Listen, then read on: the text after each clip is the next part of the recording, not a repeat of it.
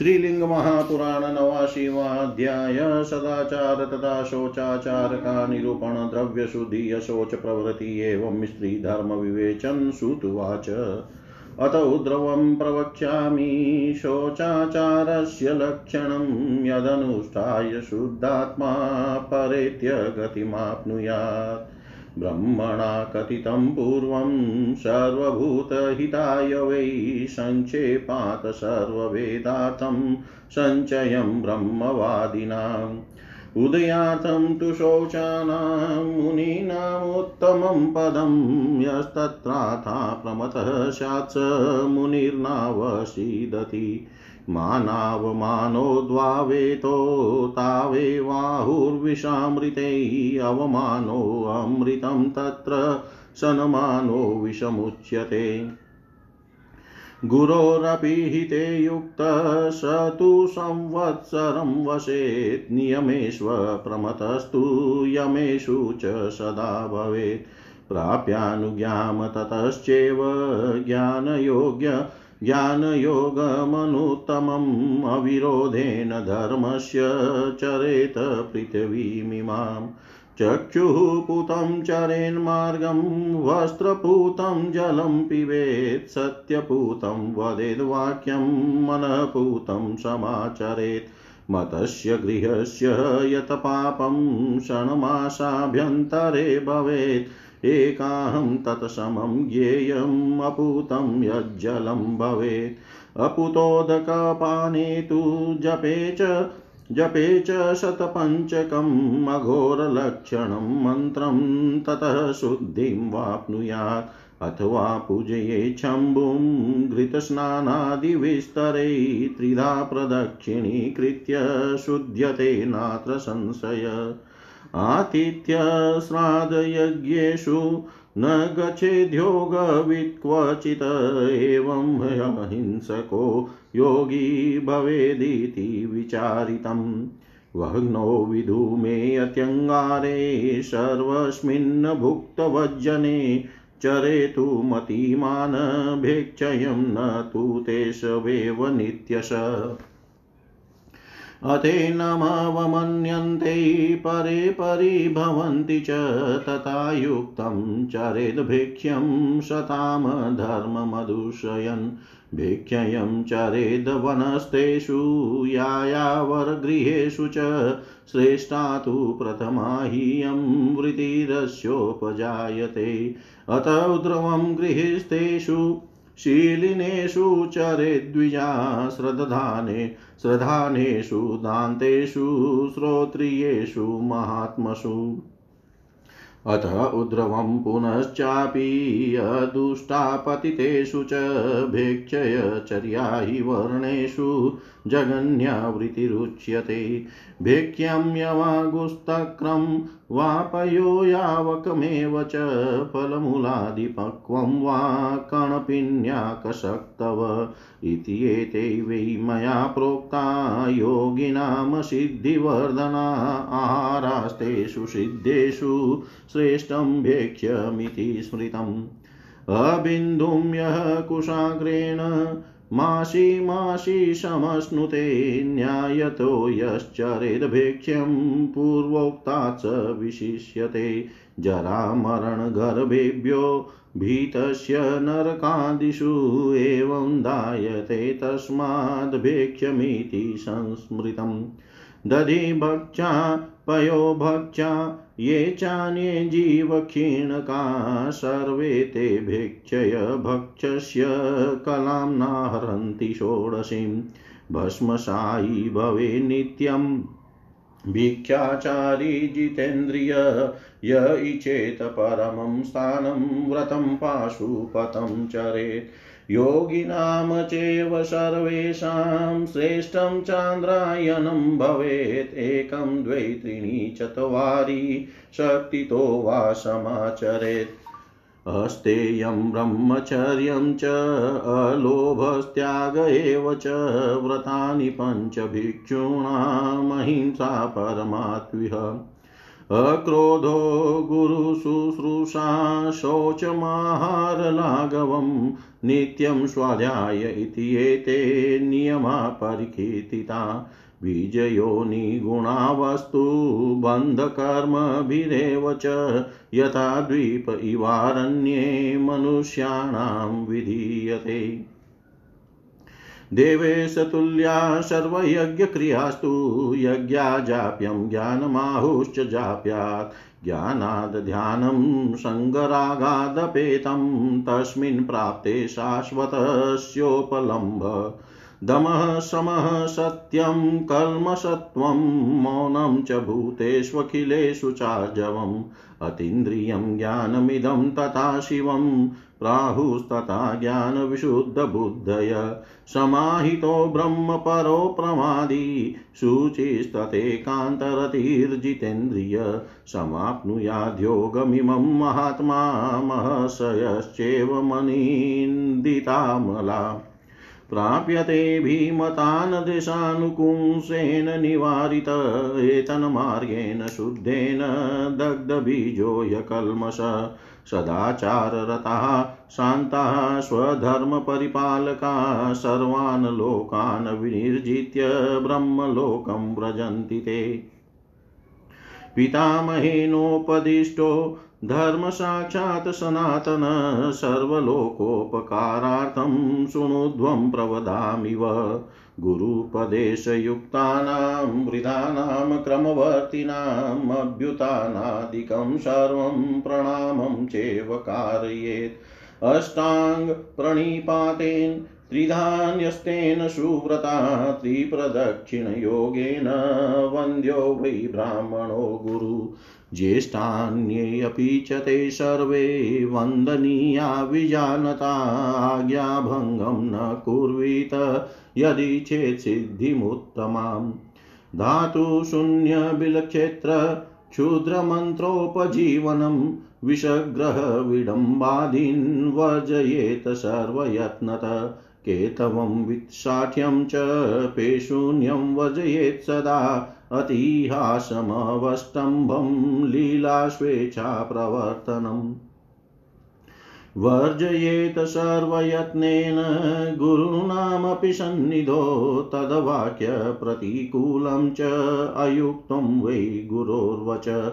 न वदेत सर्वयत्नेन, अनिष्टं न स्मरेत् सदा। यतीनामासनं वस्त्रं दण्डाद्यं पादुके तथा।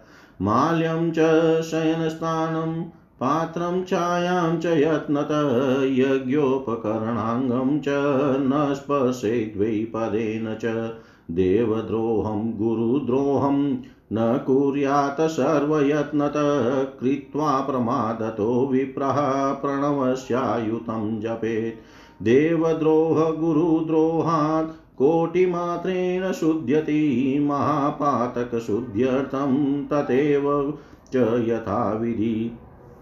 पातकी च तदर्धेन शुध्यते वृतवान् यदि उपपातकिनः सर्वे तदर्धेनेव सुव्रता। सन्ध्यालोपे कृते विप्र त्रिरावृत्येव शुध्यति। आहनिकछेदने जाते शतमेकमुदाहतं। लङ्घने समयानां तु अभक्ष्यस्य च भक्षणे अवाच्यवाचने चैव सहस्राचुद्धिरुच्यते का कोलुकः कपोतानां पक्षिणामपि घातने शतम् अष्टोत्तरं जपत्वा मुच्यते नात्र संशय। यः पुनस्तत्त्ववेता च ब्रह्मविद् ब्राह्मणोत्तम। स्मरणाच्युद्धिमाप्नोति नात्र कार्या विचारणा। नेवमात्मविदामस्ति प्रायश्चित्तानि चोदना। विश्वस्येव हि ते शुद्धा ब्रह्मविद्याविदो जना। योगध्यानेकनिष्ठाश्च निर्लेपा काञ्चनं यथा शुद्धानां शोधनं नास्ति विशुद्धा ब्रह्मविद्यया। पूताभिर्वस्त्रचक्षुषा अदभिसमाचरेत सर्वं वजयेत कलुषोदकम्।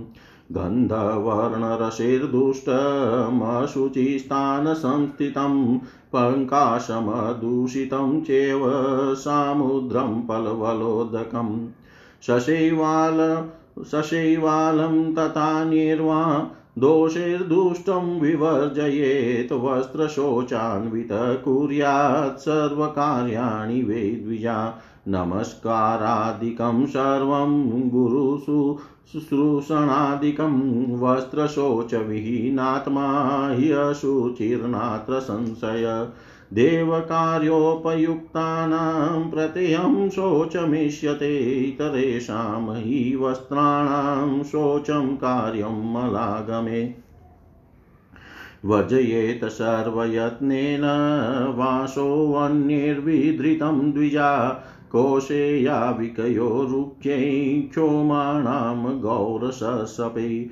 श्रीफलैरंशुपटानां कूतपानामरिष्टकै चर्मणां, विदलानां च, वेत्राणां वस्त्रवन्मतं वल्कलानां, तु सर्वेषां क्षत्रचामर्योरपि चेलवच्छोम चेलवच्छोचमाख्यातं ब्रह्मविद्भिर्मुनीश्वरे भस्मना शुध्यते कांस्यं क्षारेणाय समुच्यते ताम्रं मलेन वै विप्रास्त्रपूषिषकयोरपि हेममद्भिः शुभं पात्रं, रौप्यपात्रं द्विजोतमामन्यशङ्खमुक्तानां शोचं तेजसवत्स्मृतम्। अग्नेरपाम च संयोगाद् अत्यन्तोपहतस्य च रसानामिह सर्वेषां शुद्धिरुतप्लवनं स्मृतम् तृणकाष्ठादिवस्तूनां शुभेनाभ्युक्षणं स्मृतम् उष्णेन वारिणा शुद्धिस्तथा श्रुकश्रुवयोरपि तथैव यज्ञपात्राणां मुसलोलुखलस्य च सिंहास्तिधारुदन्तानां तत्क्षणेनैव शोधनम्।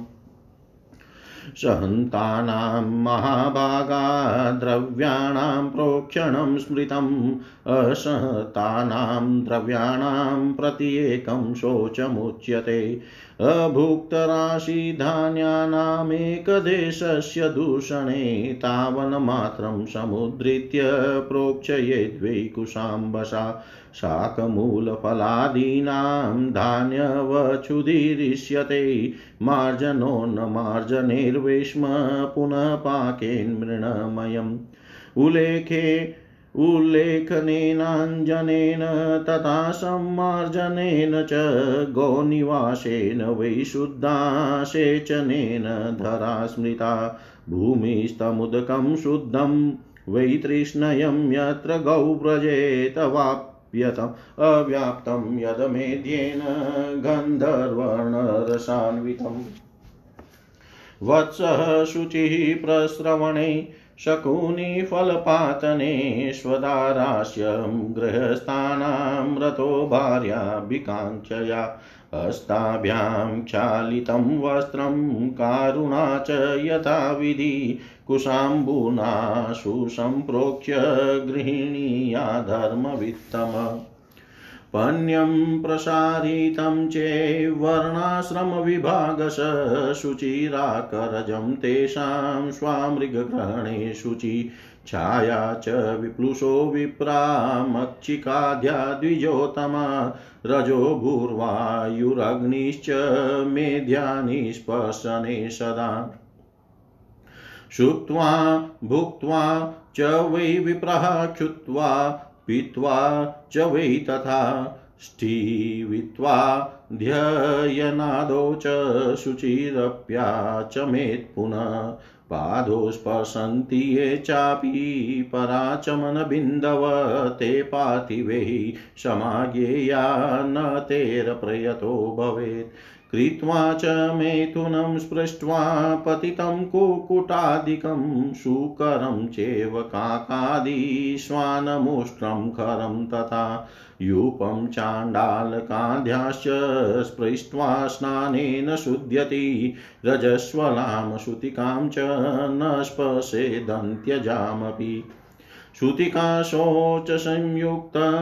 श्रुतिकाशोच सावाशोच समन्वितः संस्पर्शेन रजस्तासां स्पृष्ट्वा स्नातवेव शुध्यति नैवाशोचं यतीनां च वनस्थब्रह्मचारिणां, नेष्टिकानां, नृपाणां च मण्डलीनां च सुव्रता।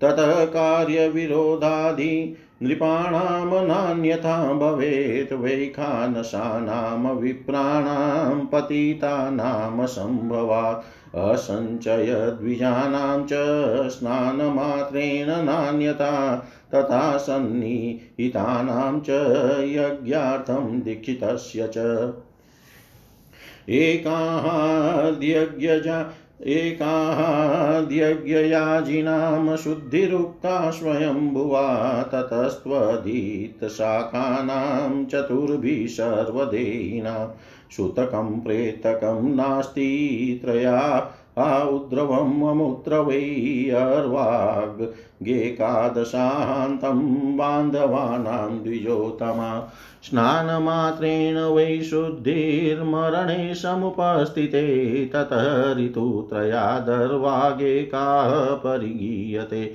सप्तवशात् तताश्चार्वाक् त्रिरात्रं हि ततः परं। दशाहं ब्राह्मणानां वै प्रथमे हनिवापितु। दशाहं श्रुतिकाशोचं मातुरप्येवमव्यया अर्वाकत्रिवशात् स्नानेन बान्धवानां पितुः सदा अष्टाब्दादेकरात्रेण शुद्धि स्याद् बान्धवस्य तु द्वादशाब्दा ततश्चार्वाक् त्रिरात्रं स्त्रीषु सुव्रता सपिण्डतः च पुरुषे सप्तमे विनिवर्तते अतिक्रान्ते दशाहेतु त्रिरात्रमशुचिर्भवेत्। ततः सन्निहितो विप्रश्चार्वाकपूर्वं तदेव वै संवत्सरे व्यतीते तु स्नानमात्रेण शुध्यति। स्पृष्ट्वा प्रेतं त्रिरात्रेन् धर्मार्थं स्नानमुच्यते, दाहकानां च नेत्रीणां स्नानमात्रं बान्धवे, अनुगम्य च वै स्नात्वा घृतं प्राश्य विशुध्यति। आचार्यचरणे चैव त्रिरात्रं श्रोत्रिये मृते। पक्षिणी मातुलानां च सोदराणां च वा द्विजा भूपानां, मण्डलीनां च, सद्यो निराष्ट्रवासिनाम् केवलं द्वादशाहेन क्षत्रियाणां द्विजोतमा नाभिषिक्तस्य चाशोचं सम्प्रमादेषु वैरणे। वेश्य पञ्चदशाहेन शूद्रो माशेन शुध्यतीति सङ्ख्येपत प्रोक्ता द्रव्यशुद्धिरनुत्तमा। अशोचं चानुपूर्व्ये पुव्र्येण यतीनामनेव विद्यते त्रेता प्रभृति नारीणां मासि माशार्तवं द्विजा। कृते सकृद्युगवशा जायन्ते वैष एव तु प्रयान्ति च महाभागा भार्याभिकुर्वो यथा। वर्णाश्रमव्यवस्था च त्रेता प्रभृति सुव्रता भारते दक्षिणे वर्षे व्यवस्था नेतरेष्वत महावीते सुवीते च जम्बूद्वीपे तथाष्टसु शाकद्वीपादिषु प्रोक्तो धर्मो वै भारते यथा रसोल्लासा कृते वृत्तिस्त्रेतायां गृहीवृक्षजा शैवार्तवकृता दोषाद्रागद्वेषादिभिनृणाम् मेथुनाथ कामतो विप्रास्तथैव परुषादिभियवाद्या सम्प्राजयन्ते ग्राम्यारण्याश्चतुर्दश। औषध्यश्च रजो दोषा स्त्रीणां रागादिभिर्नृणाम् अकालकृष्टा विध्वस्ता पुनरुत्पादितास्तथा। तस्मात् सर्वप्रयत्नेन न सम्भाष्या रजस्वला प्रथमे हनि चाण्डाली यथा वज्र्या तथाङ्गना, द्वितीये हनि विप्राही यथा वै ब्रह्मघातिनी, तृतीये अग्नि तदर्धेन, चतुर्थे हनिशूरता स्नात्वा धर्म स्नात्वार्धमासात् संशुद्धा ततः शुद्धिर्भविष्यति या षोडशा ततः स्त्रीणां मूत्रवच्छोचमिष्यते। पञ्चरात्रं तथा स्पश्या रजसा वर्तते यदि सा विंशा द्विषसाधुध्रुवं रजसा पूर्ववतत्था। स्नानं शोचं तथा गानं, रोदनं हसनं तथा यानमभ्यञ्जनं, नारीद्यूतं चेवानुलेपनम् दिवा स्वप्नं विशेषेण तथा वेदन्तधावनं मेथुनं मानसं वापि वाचिकं देवतार्चनं वर्जयेत सर्वयत्नेन नमस्कारं रजस्वला रजस्वलाङ्गनास्पर्श सम्भाषे च रजस्वला सन्त्यागं चैव वस्त्राणां वर्जयेत सर्वयत्नतः, स्नात्वान्यपुरुषं नारी न स्पर्शेतु रजस्वला। ईक्षयेद भास्करं देवं ब्रह्मकूर्चं ततः पिबेत् केवलं पञ्चगव्यं वा क्षीरं वा चात्मशुद्धये। चतुर्थ्यां न गम्या तु गतोऽल्पायुप्रसूयते विद्याहीनं व्रतभ्रष्टं पतितं पारदारिकम्। दारिद्र्यार्णवमग्नं च तनयं सा प्रसूयते कन्यार्थिनेव गन्तव्या पञ्चम्यां विधिवत् पुनः। रक्ताधिक्याद् भवे नारी, शुक्राधिक्ये भवेत् पुमान्, समेन पुंसकं चेव पञ्चम्यां कन्यका भवेत्। षष्ट्यां गम्या महाभागा शतपुत्रजननी भवेत् पुत्रत्वं व्यञ्जयेत तस्य जातपुत्रो माद्युति। भूमिति नरकस्याख्या, दुःखं च नरकं विदु। पुंसस्त्राणान्वितं पुत्रं तथा भूतं प्रसूयते। सप्तम्यां चैव कन्याति गच्छेत सेव प्रसूयते। अष्टम्यां सर्वसम्पन्नं तनयं सम्प्रसूयते। नवम्यां दारिकायार्ति दशम्यां पण्डितो भवेत्। एकादश्यां तथा नारीं जनयेत सेव पूर्ववत्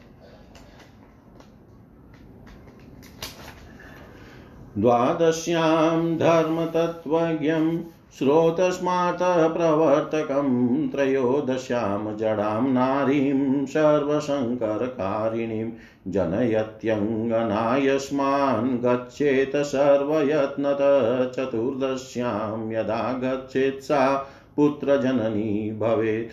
पञ्चदश्यां च धर्मिष्ठां षोडश्यां ज्ञानपारगं स्त्रीणां वै मिथुने काले वामपार्श्वे प्रभञ्जन चरेद्यदि भवे नारी पुंमांसं दक्षिणे लभेत् स्त्रीणां मेथुन काले तु पापग्रहविवर्जिते उक्तकाले शुचिर्भूत्वा शुद्धां गच्छेचु शुचिस्मितामित्येवं सम्प्रसङ्गेन यतीनां धर्मसङ्ग्रहे सर्वेषामेव भूतानां सदाचारप्रकीर्तितय पटे शृणुयाद्वापि सदाचारं शुचिर्नर श्रावयेद्वा यथा न्यायं ब्राह्मणान् दग्धकिल्बिषान् ब्रह्मलोकमनुप्राप्य ब्रह्मणा स मोदते ब्रह्मलोकमनुप्राप्य ब्रह्मणा सह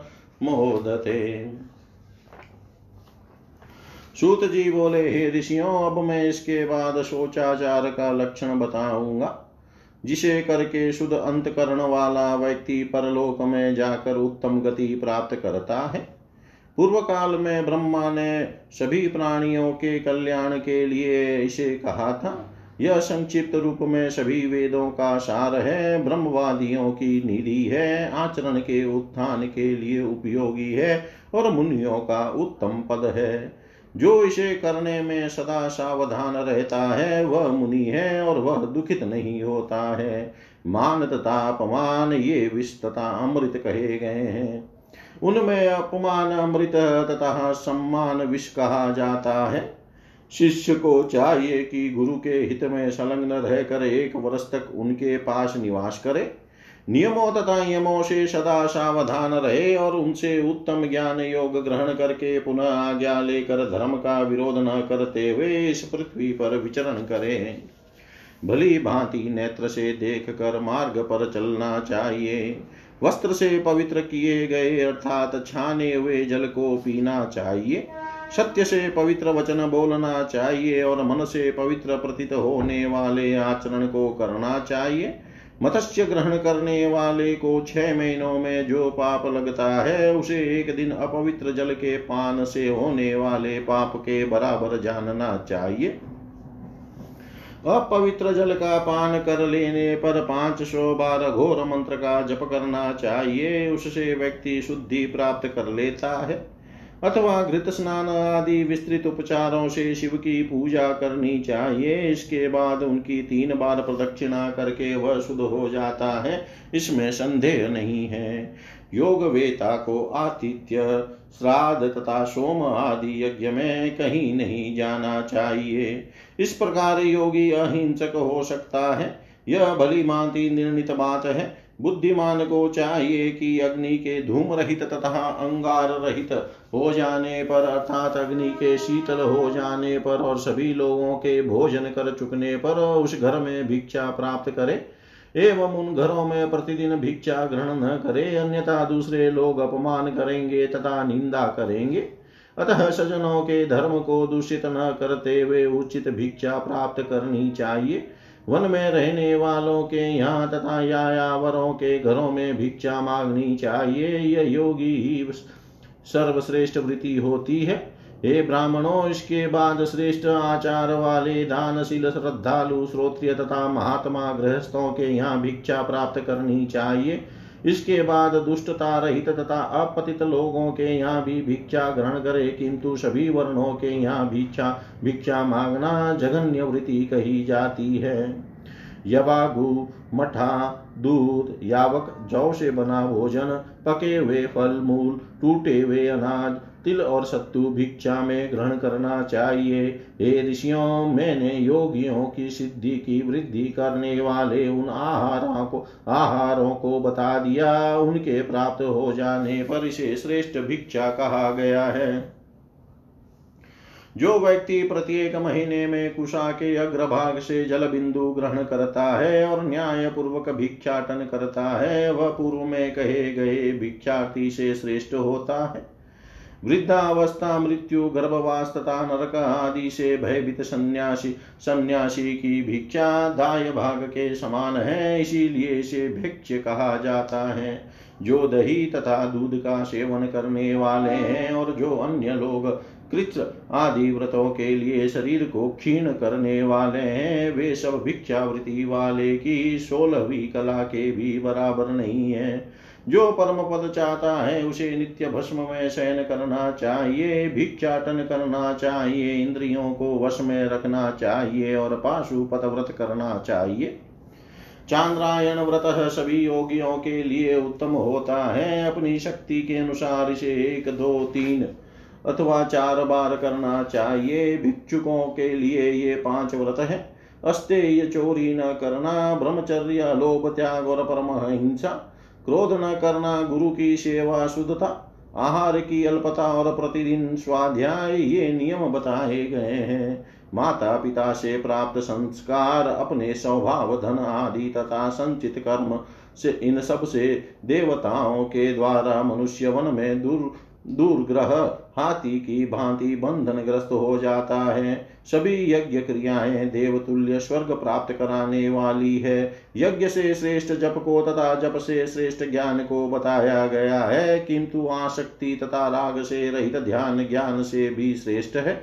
उसके प्राप्त हो जाने से शाश्वत पद की प्राप्ति हो जाती है। ज्ञान से विशुद्ध बुद्धि वाले लोगों ने इंद्रियों के दमन मन पर नियंत्रण, सत्य पापहीनता, मौन समस्त प्राणियों के प्रति सरलता और अतीन्द्रिय ज्ञान को शिव स्वरूप बताया है। एकाग्रचित वाला ब्रह्म परायण प्रमाद रहित शुद्ध एकांत का सेवन करने वाला तथा जितेंद्रिय महात्मा ही इस पाशुपत योग को प्राप्त कर सकता है, ऐसा निष्कलंक तथा निष्पाप महर्षि गण कहते हैं। इस शुद्ध योग मार्ग रूपी अंकुश से नियंत्रित व्यक्ति दग्ध बीज वाला तथा पाप रहित होकर अभिष्ट फलों को प्राप्त करता है। जो सदाचार परायण शांत अंतकरण की वृत्तियों को निग्रहित कर लेने वाले, तथा अपने धर्म का पालन करने वाले हैं। वे सभी लोकों को जीत कर ब्रह्मलोक चले जाते हैं। साक्षात पितामह ने सभी लोकों के उपकार के लिए सनातन धर्म का उपदेश किया था। मैं आप लोगों को बता रहा हूँ, उसे सुनिए। गुरु के उपदेश से युक्त तथा नियमों का पालन करने वाले वृद्धजनों का स्वागत आदि तथा प्रणाम यह सब करना चाहिए।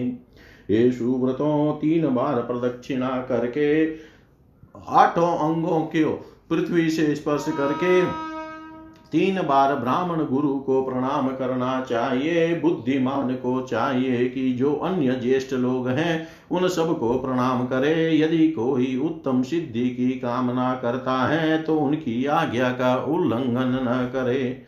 धातुवाद, नास्तिकवाद उसर स्थान में निवास, क्षुद्र मंत्रों का उपयोग, सर्पों को पकड़ना आदि निंदनीय कार्यों का पूर्ण प्रयत्न से परित्याग करना चाहिए। धूर्तता, धन की कृपणता तथा पिशूनता पर निंदा का सदा त्याग करना चाहिए। गुरुजनों के सानिध्य में अत्यधिक हंसना, अशिष्टता तथा मनमाना कार्य करना, इन सब का पूर्ण प्रयत्न से परित्याग करना चाहिए। गुरु की आज्ञा के प्रतिकूल आचरण नहीं करना चाहिए और पूर्ण प्रयत्न पूर्वक कभी भी उनका अनिष्ट बुरा नहीं सोचना चाहिए। यतियों, सन्यासियों के आसन, वस्त्र, दंड खड़ा माला शैन स्थान, पात्र, छाया तथा यज्ञ के उपकरणों को पैर से कभी नहीं छूना चाहिए। हे विप्रो देवताओं तथा गुरुजनों से द्रोह न हो, इसका पूर्ण प्रयास करना चाहिए। प्रमाद वश द्रोह न हो, इसका पूर्ण प्रयास करना चाहिए। प्रमाद वश द्रोह कर लेने पर प्रणव का दस हज़ार जप करना चाहिए। जानबूझकर गुरु द्रोह तथा देव द्रोह करने पर एक करोड़ जप के द्वारा व्यक्ति शुद्ध होता है। महापातकों से शुद्धि के लिए भी वही विधि है जो इसके लिए है। पात की यदि चरित्रवान है तो वह उसके आधे जप से शुद्ध हो जाता है। ये शुभतों सभी उपपात की उसके भी आधे जप से शुद्ध हो जाते हैं। संध्या बंधन का लोप करने पर विप्र इसकी तीन आवृत्ति करके शुद्ध हो जाता है और दैनिक कृत्य का उल्लंघन होने पर एक सौ बार जप करना बताया गया है। नियत समय का उल्लंघन करने पर, भक्ष्य पदार्थ का भक्षण करने पर और न बोलने योग्य वचन बोलने पर एक हज़ार जब से शुद्धि कही जाती है। कौवा उल्लू तथा कबूतर पक्षियों का वध करने पर 108 बार जप करने से पाप से मुक्ति हो जाती है, इसमें संदेह नहीं है। जो तत्वज्ञानी ब्रह्मवेता तथा उत्तम ब्राह्मण है, वह तो केवल प्रणव के प्रणव के स्मरण से शुद्धि प्राप्त कर लेता है इसमें संदेह नहीं करना चाहिए। आत्मज्ञानियों के लिए प्रायश्चित होते ही नहीं है। ब्रह्म विद्या को जानने वाले लोग विश्व के कल्याण के प्रेरक होते हैं। अतः वे स्वतः शुद्ध है। योग ध्यान में एक निष्ठ वे लोग निर्लेप शुद्ध होते हैं, जैसे स्वर्ण शुद्ध होता है। शुद्ध लोगों का शोधन नहीं होता है, वे तो ब्रह्म विद्या के द्वारा पहले ही शुद्ध होते हैं। नदी आदि से ग्रहण किए गए। वस्त्र तथा नेत्र से भली भांति, पवित्र शीतल तथा फेन रहित जल से सभी अनुष्ठान करना चाहिए। अशुद्ध जल का प्रयोग नहीं करना चाहिए। गंध रस रग से गंध, रंग, रस से दूषित जल, अपवित्र स्थान में रखे हुए जल, कीचड़ तथा कंकड़ से दूषित जल, समुद्री जल, तालाब के जल शेवाल युक्त जल और अन्य दोषों से विकृत जल का सर्वथा त्याग कर देना चाहिए। हे द्विजों, वस्त्र की शुद्धि से युक्त होकर नमस्कार आदि तथा गुरु सेवा आदि समस्त कार्य करने चाहिए।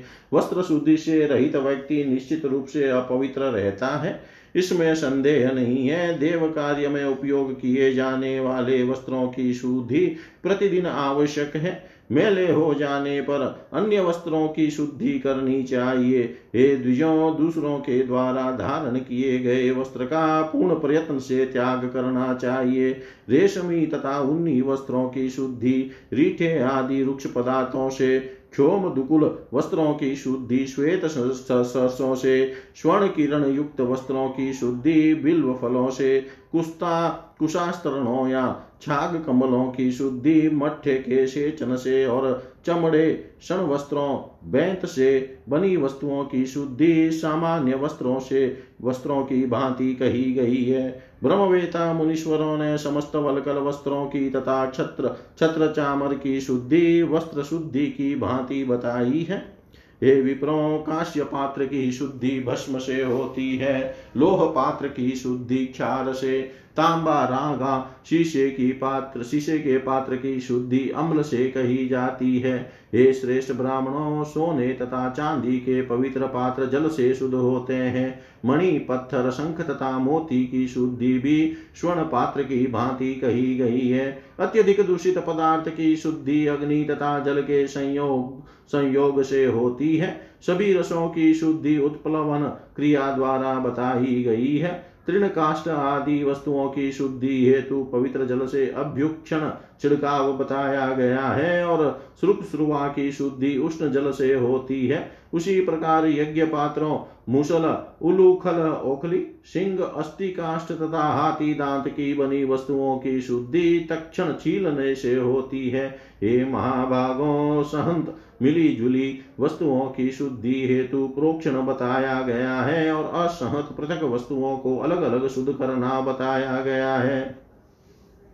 भोजन हेतु अनाज की राशि के एक भाग के दूषित हो जाने पर उतने भाग को निकाल कर शेष भाग का कुश के जल से प्रोक्षण करना चाहिए।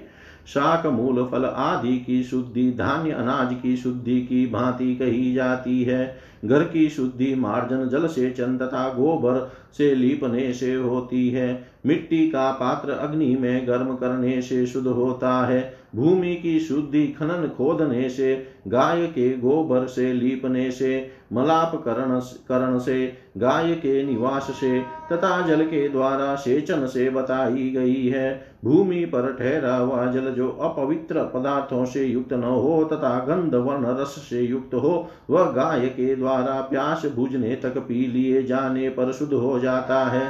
बछड़ा गोदोहन के समय शुद्ध होता है और पक्षी चौंच द्वारा फल गिराने के समय शुद्ध होता है। भार्या की आकांक्षा से रति के समय गृहस्थों के लिए पत्नी शुद्ध होती है। धर्मवेता को चाहिए कि धोबी के द्वारा हाथ से धोए गए वस्त्र को विधि पूर्वक कुश के जल से प्रेक्षित करके धारण करे। खान से निकाल कर विक्रय हेतु फैलाई गई वस्तुओं में वर्णाश्रम विभाग के अनुसार शुद्धता होती है और मृगया में हरिण आदि पशुओं को पकड़ते समय श्वान शुद्ध होता है। हे द्विज श्रेष्ठों अनिषिध छाया वेद पाठ के समय मुख से निकली बूंदे, विप्र, मक्खियाँ, धूल, भूमि, वायु, अग्नि, ये सब स्पर्श के लिए सदा शुद्ध होते हैं। ये विप्रो, सोकर उठने पर, भोजन के अनंतर, छींक आने पर, जल आदि पीने पर, थूकने पर और अध्ययन के अध्ययन के आदि में पवित्र होते हुए भी फिर से आचमन करना चाहिए। अन्य लोगों के द्वारा किए गए आचमन की जो बूंदे पैरों पर पड़ जाए, उन्हें धूल के समान समझना चाहिए। उनसे कोई अशुद्ध नहीं होता है। मैथुन के अनंतर पतित का स्पर्श करके मुर्गा, सुअर, कौवा कुत्ता, ऊँट, गधा, यूप, चांडाल आदि का स्पर्श करके व्यक्ति स्नान के द्वारा शुद्ध होता है। रजस्वला प्रसूता तथा शूद्रा स्त्री का स्पर्श नहीं करना चाहिए। जनना सोच तथा मरना सोच से युक्त व्यक्ति को चाहिए कि अपने संबंधियों की स्त्रियों में रजस्वला स्त्री को न छुए और छू लेने पर वह स्नान करके ही शुद्ध होता है। हे सुव्रतों सन्यासियों, वानप्रस्थियों नैष्टिक ब्रह्मचारियों, राजाओं तथा उनके मंत्रियों को अशोच नहीं लगता है।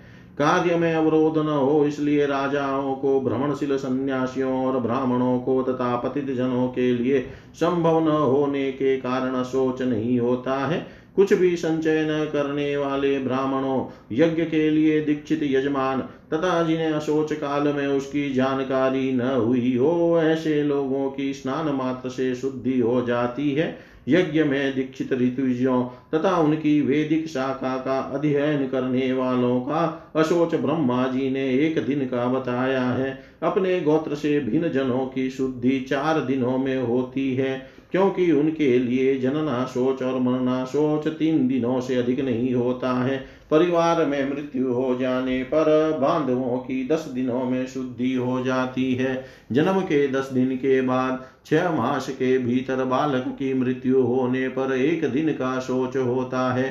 तत्पश्चात सात वर्ष से छोटे बालक की मृत्यु होने पर तीन रात का शोच होता है। सात वर्ष से बड़े उपनीत ब्राह्मण बालक की मृत्यु पर दस दिन का शोच होता है। किंतु विकल्प से पिता के लिए एक दिन का भी अशोच बताया गया है। माता के लिए तो दस दिन का शोच रहता ही है।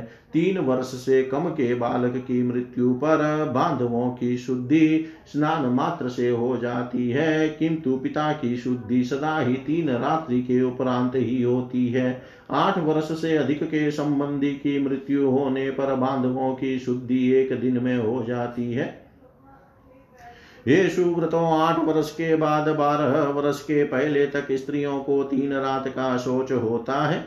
सातवीं पीढ़ी के बाद सपिंडता समाप्त हो जाती है। दस दिन बीत जाने पर शोच का ज्ञान होने पर तीन रात का शोच होता है। हे विप्रो, छह मास के पहले मृत्यु की जानकारी होने पर पक्षिणी दो रात एक दिन का सोच होता है और उसके बाद एक वर्ष से पहले एक दिन का सोच होता है। वर्ष व्यतीत हो जाने पर स्नान मात्र से सब पिंडों की शुद्धि हो जाती है।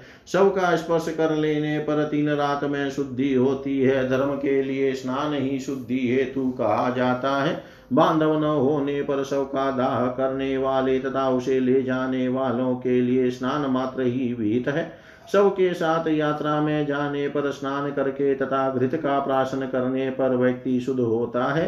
ये द्विजो आचार्य तथा श्रोत्रिय के मरण में तीन रात का शोच होता है। माता के भाइयों के मरण में पक्षिणी अशोच होता है और उपकारी जनों के मरण में तीन रात का शोच होता है। राजाओं, सामंतों तथा देशांतरवासियों के मरण में स्नान मात्र से शुद्धि हो जाती है। हे श्रेष्ठ ब्राह्मणों, क्षत्रियों का शोच बारह दिन का होता है। अभिषिक्त राजा के रण में मरने पर बांधवों को अशोच नहीं होता है। वैश्य पंद्रह दिनों में और शुद्र एक महीने में शुद्ध होता है। हे विप्रो, इस प्रकार मैंने संक्षेप में अत्युतम द्रव्य शुद्धि का वर्णन कर दिया। पूर्व की भांति यतियों का सोच होता ही नहीं है। हे द्विजो, अब मैं स्त्रियों के रजो धर्म की प्रवृत्ति का वर्णन करता हूँ। त्रेता आदि युग में, प्रत्येक मास में स्त्रियों को रजो धर्म होता है। युग की प्रकृति के अनुसार सत्य युग में लोग स्त्रियों के साथ एक बार सहवास करते थे और संतानें उत्पन्न होती थी, जिस प्रकार भाग्यशाली कुरुवर्ष निवासी करते थे। ये सुव्रतो दक्षिण में भारत वर्ष में, वर्णाश्रम व्यवस्था त्रेता युग से लेकर है। यह व्यवस्था अन्य आठ किम पुरुष आदि वर्षों में महावीत में तथा सुवित में नहीं है। सात द्वीप आदि द्वीपों में भारत के ही समान धर्म की व्यवस्था बताई गई है। सत्य युग में लोगों की वृत्ति सहज आनंद की थी। त्रेता में ग्रह वृक्ष आदि पर आधारित वृत्ति थी। वही वृत्ति बाद में रजो दोष के कारण लोगों के राग द्वेष पर आधारित हो गई। हे विप्रो काम वश स्त्री संग क्रोध इत्यादि दोषों के कारण जौ आदि अविष्यान एवं औषधिया चौदह प्रकार के ग्राम्य तथा वन्य पदार्थों के रूप में उत्पन्न होने लगी, जो अकाल में नष्ट होकर पुनः उत्पन्न होती थी। इसलिए प्रयत्न पूर्वक रजस्वला स्त्री से संभाषण आदि नहीं करना चाहिए। पहले दिन रजस्वला स्त्री चांडाली की भांति वज्रिय होती। है हे विप्रो, दूसरे दिन वह ब्रह्म घातिनी के समान होती है और तीसरे दिन उसके आधे पाप से युक्त रहती है। ये सुव्रतो चौथे दिन स्नान करके वह आधे महीने तक देव पूजन आदि के लिए शुद्ध रहती है। पाँचवें दिन से सोलहवें दिन तक रजो दोष रहने के कारण स्त्री स्पर्श आदि की शुद्धि, मुतोत्सर्ग की शुद्धि की तरह कही गई है। इसके बाद ही उसकी पूर्ण शुद्धि होगी। यदि स्त्री रजो दोष से युक्त है तो पाँच रात्रि तक वह अस्पर्श्य गम्य होती है। बीस दिन के बाद भी वह यदि रजो दोष से युक्त है तो वह पूर्व की भांति अस्पश्य होती है। रजस्वला स्त्री को स्नान शोच गायन रोदन हास परिहास यात्रा करना अभ्यंग्यूत अनुलेपन विशेष रूप से दिन में शयन दंत धावन मेथुन मन तथा वाणी से भी देव पूजन नमस्कार आदि को पूर्ण प्रयत्न से त्याग देना चाहिए रजस्वला को चाहिए कि अन्य रजस्वला स्त्री के अंग स्पर्श तथा उसके साथ बातचीत का त्याग कर दे उसे पूर्ण प्रयत्न के साथ वस्त्र बदलने का त्याग कर देना चाहिए। रजस्वला स्त्री को चाहिए कि स्नान करके शुद्ध होने पर पति के अतिरिक्त अन्य पुरुष का स्पर्श न करे और सूर्य देव का दर्शन करे। तदनंतर आत्म शुद्धि के लिए ब्रह्मकुर्च अथवा केवल पंचगव्य अथवा दुग्ध का पान करे। रजो धर्म के चौथे दिन स्त्री गमन के योग्य नहीं होती है। वह स्त्री नष्ट तथा अल्प आयु वाले पुत्र को जन्म देती है। वह विद्या रहित व्रत से च्युत पतित दूसरों की स्त्रियों के साथ दुराचार करने वाला तथा दरिद्रता के समुद्र में डूबे रहने वाले पुत्र को उत्पन्न करती है। पुत्र की कामना करने वाले को पाँचवें दिन स्त्री के साथ गमन करना चाहिए। रक्त का आधिक्य होने पर कन्या होती है, शुक्र का आधिक्य होने पर पुत्र होता है और दोनों के समान होने पर नपुंसक संतान उत्पन्न होती है। पाँचवें दिन सहवास करने पर कन्या उत्पन्न होती है। छठे दिन यदि स्त्री के साथ गमन किया जाए तो वह महाभाग्यवती स्त्री उत्तम पुत्र को उत्पन्न करती है। उसके पुत्रत्व को प्रकट करती है और वह पैदा हुआ पुत्र महातेजस्वी होता है। पुम यह एक नरक का नाम है और नरक को दुख पूर्ण कहा गया है। वह स्त्री पुम नरक से त्राण रक्षा करने वाले उस प्रकार के पुत्र को जन्म देती है।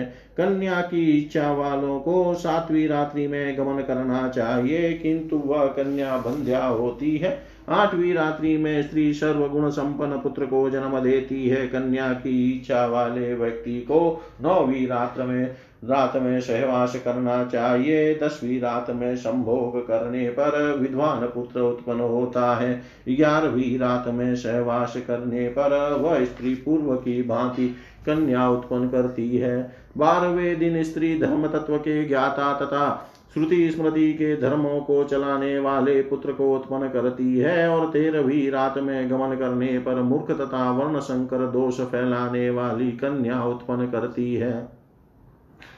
अतः पूरे प्रयत्न से उस दिन स्त्री सहवास नहीं करना चाहिए। यदि चौदहवीं रात में गमन किया जाए तो वह स्त्री पुत्र उत्पन्न करने वाली होती है। पंद्रहवीं रात में गमन करने पर वह धर्मनिष्ठ कन्या को तथा सोलहवीं रात में गमन करने पर ज्ञान में पारंगत पुत्र को उत्पन्न करती है।